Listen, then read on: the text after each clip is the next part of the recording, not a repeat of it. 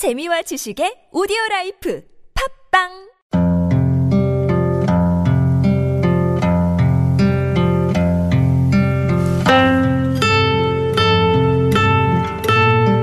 안녕하십니까. 가슴에 담아온 작은 목소리 김영호입니다. 지난 2일 대한민국 국회에서는 아주 특별한 시무식이 열렸습니다. 살다 보니까 별일이 다 있죠. 아, 예. 여러분과 제가 똑같이 국회를 위해서 일하는 아, 아, 국회의원이 되었어요.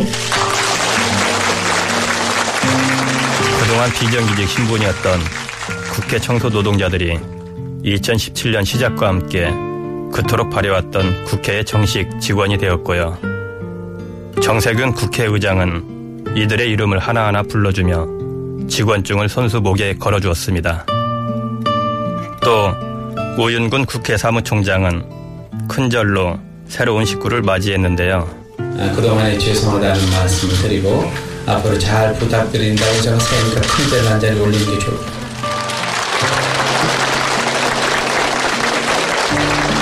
당연하지만 너무도 멀었던 길. 절을 받는 청소 노동자들의 얼굴에는 감격의 눈물이 흘러내렸습니다. 새해 첫 번째 작은 목소리. 빗자루, 희망을 품다.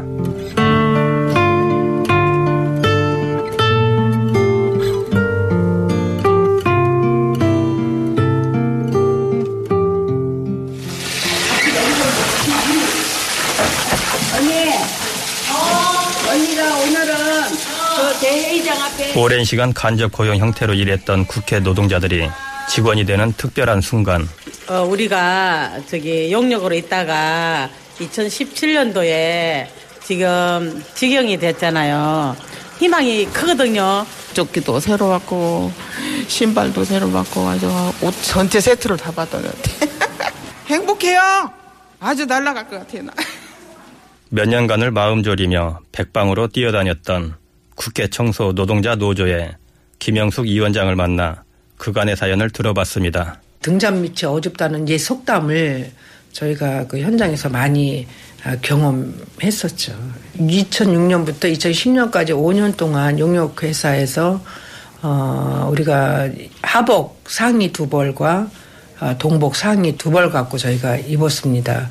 그 옷이 다 이렇게 메어지고 해져도 말 한마디 못하고 그냥 그렇게 주는 건가 보다 하고 저희들이 살아왔던 그런 시절도 있었습니다. 청소용품도 안 줘갖고 저희들이 아, 필요하면 락스라든지 파란 통, 둥글레 통이 있어요. 그런 것도 저희가 어, 사다 쓰고 이런 말도 안 되는 일들이 우리 국회에서 현장에서 일어났었던 거거든요. 국민들의 일꾼, 우리 사회 부조리함을 가장 먼저 법으로 고쳐야 하는 현장임에도 청소 노동자들은 자신들의 부당함을 입으로 꺼내는 것조차 쉽지 않았다는데요. 중간 관리자들이 전혀 저희들과 소통을 안 해요. 소통을 안 해서 그냥 필요한 거 달라고 해도 잘 주지도 않고 뭐 말하면은 어, 나쁜 사람으로 인식이 되고 그리고 별것도 아닌 문제를 크게 확대해서 큰 문제인 것처럼 인권 탄압을 하고 동료들한테 부끄러움을 당하게끔 공개적으로 또 그런 일도 또 서슴치 않고 이것만 입으면 왠지 사람이 좀 의기소침해지고 이게 우리가 그 환경을 책임지는 사람인데 우리가 당연히 대접을 받아야 됨에도 불구하고 그게 안 될 때는 저희들이 뭐 좀 자괴감이 들 때도 많고 2013년 청소 노동자들은 용기를 냅니다. 전체 의원들에게 직접 고용 촉구 서명서를 전달했고 당시 우리 사이에 큰 이슈가 되기도 했었지요. 사실 국회 청소 노동자들 직접 고용은 지난 2011년 박희태 국회의장의 약속이기도 했습니다. 그런데 왜 무려 6년이라는 시간이 걸렸던 걸까요? 이 문제 해결을 위해 앞장섰던 더불어민주당 우원식 의원에게 뒷이야기를 들어봤습니다. 국회의장이 약속했던 거니까 해줘야 되는데 국회 청소 노동자를 직접 고용으로 하는 걸 첫 번째 정책으로 하시면 어떻겠습니까? 이렇게 얘기를 했더니 정세균 의장이 흔쾌하게 동의를 하셨어요. 어, 그거 좋겠다. 그런데 굉장히 어려웠어요. 기재부가 수용을 안 한 거예요. 끝까지. 그 왜 그러냐? 그랬더니 여기서 국회에서 이걸 해주면 다른 공공기관에도 영향을 미치기 때문에 못 해주겠다. 2시에 상정하는데 11시 반, 그날 11시 반 돼서 상정 안 한다고 그러니까 기재부가 마지막으로 동의해 준 게 이 문제예요. 동의하면서 조건은 공공부문의 다른 부분으로 이것을 확장하지 않는다는 그런 부대 조건을 달아달라. 그래서 그 부대 조건이 들어가 있어요. 이번 예산 안에. 그러니까 이 문제를 정부가 얼만큼 심각하게 보는 문제인지 알겠죠.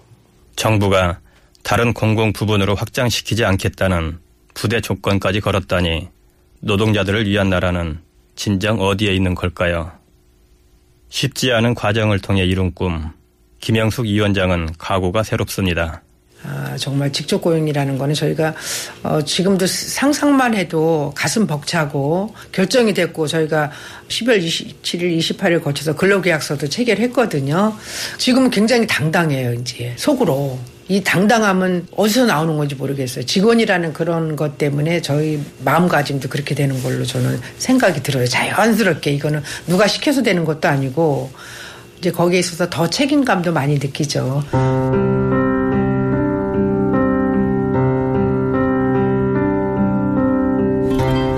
국회 청소 노동자의 새해는 그렇게 설레임으로 시작됐습니다. 하지만 한편에는 단지 밥 좀 편히 먹고 살 수 있게 임금을 조금만 올려달라는 것이 소원인 노동자들도 있습니다.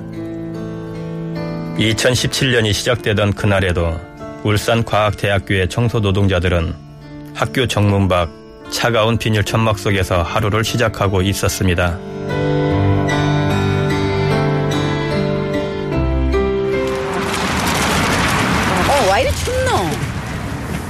날씨가 참 어제 오늘 지금 동지 섰다래도 진짜 너무 춥습니다 지금. 그럼 저 발전기 조금 더 돌리지. 900일을 훌쩍 넘긴 시간. 이곳에서 벌써 세 번째 겨울을 맞이하고 있는 이들에게는 어떤 사연이 있는 걸까요?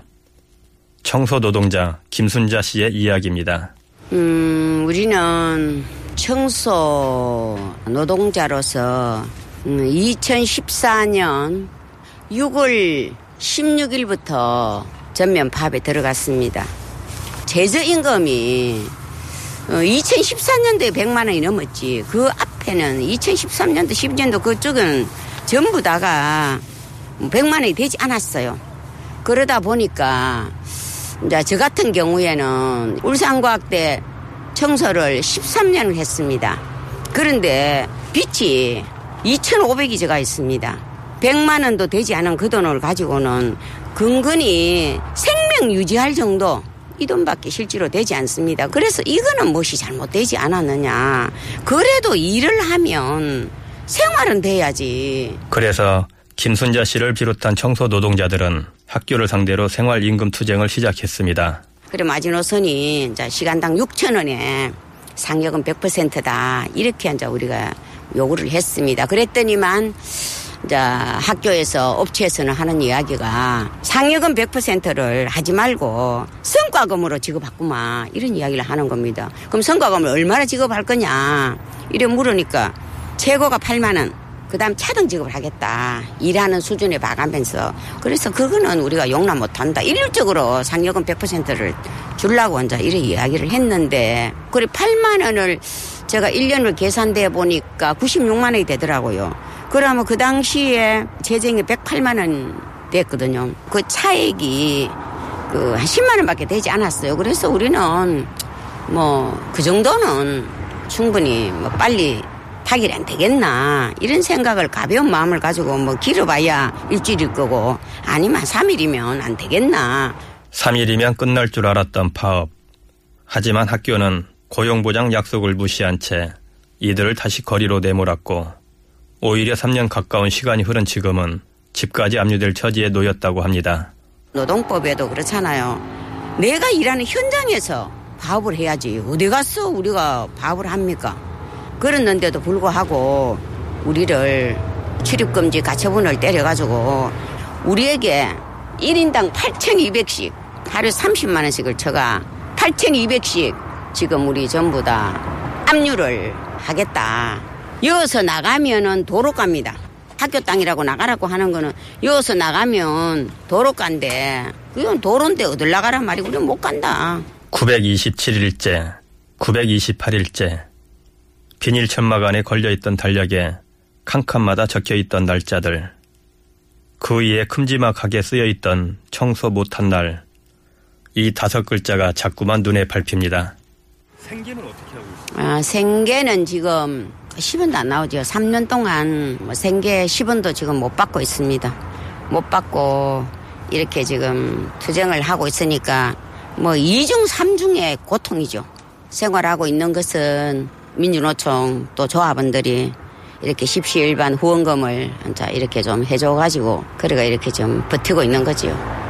담요 덮고 이 뭐 비닐 천막이다 보니까 우풍은 말도 못합니다. 그래서 거기다 뭐 난로를 하나 피우려고 해도 여기 또 비닐이다 보니까 위험하니까 그 난로를 피우지도 못하고 지금은 이제 공무원 노조에서 발전기를 빌려와서 거기 이제 기름을 좀 넣어가지고 그러니까 전기장판 이거 하나 구입해가 이렇게 지금 앉아 있습니다.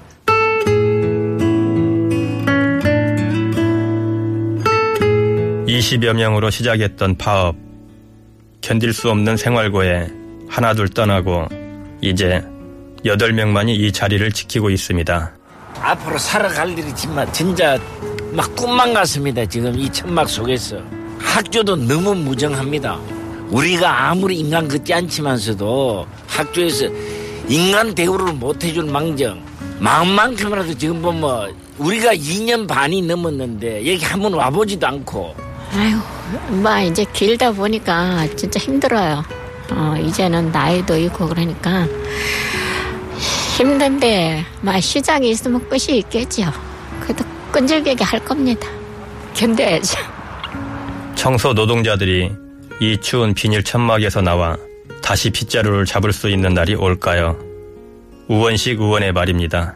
그분들의 요구가 큰 요구가 아니에요. 생활임금 해달라는 거예요. 생활임금은 최저임금보다 약간 높은 거거든요.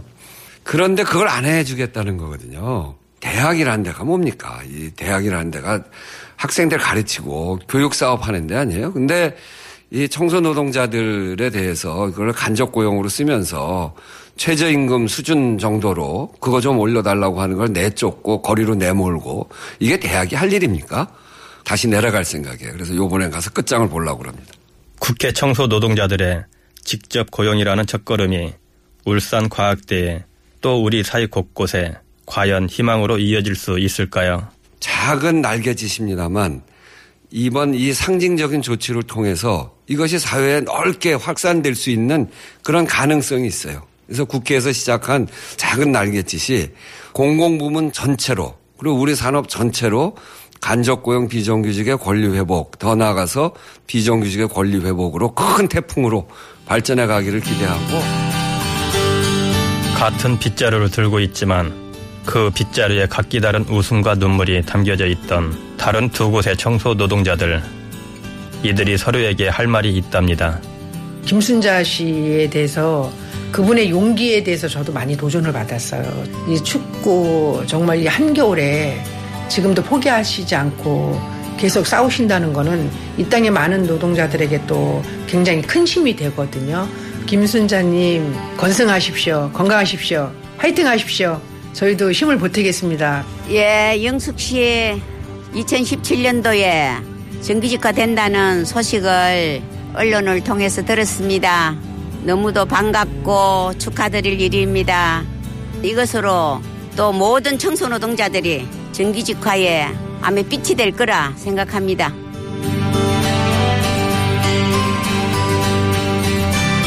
국회 청소 노동자들의 작은 변화가 신호탄이 되어 우리 사회의 작은 목소리들이 희망의 목소리로 변화하는 그런 한 해가 되기를 간절히 소망해 봅니다. 가슴에 담아온 작은 목소리 42번째 이야기 빗자루 희망을 품다 지금까지 저는 김영호였습니다.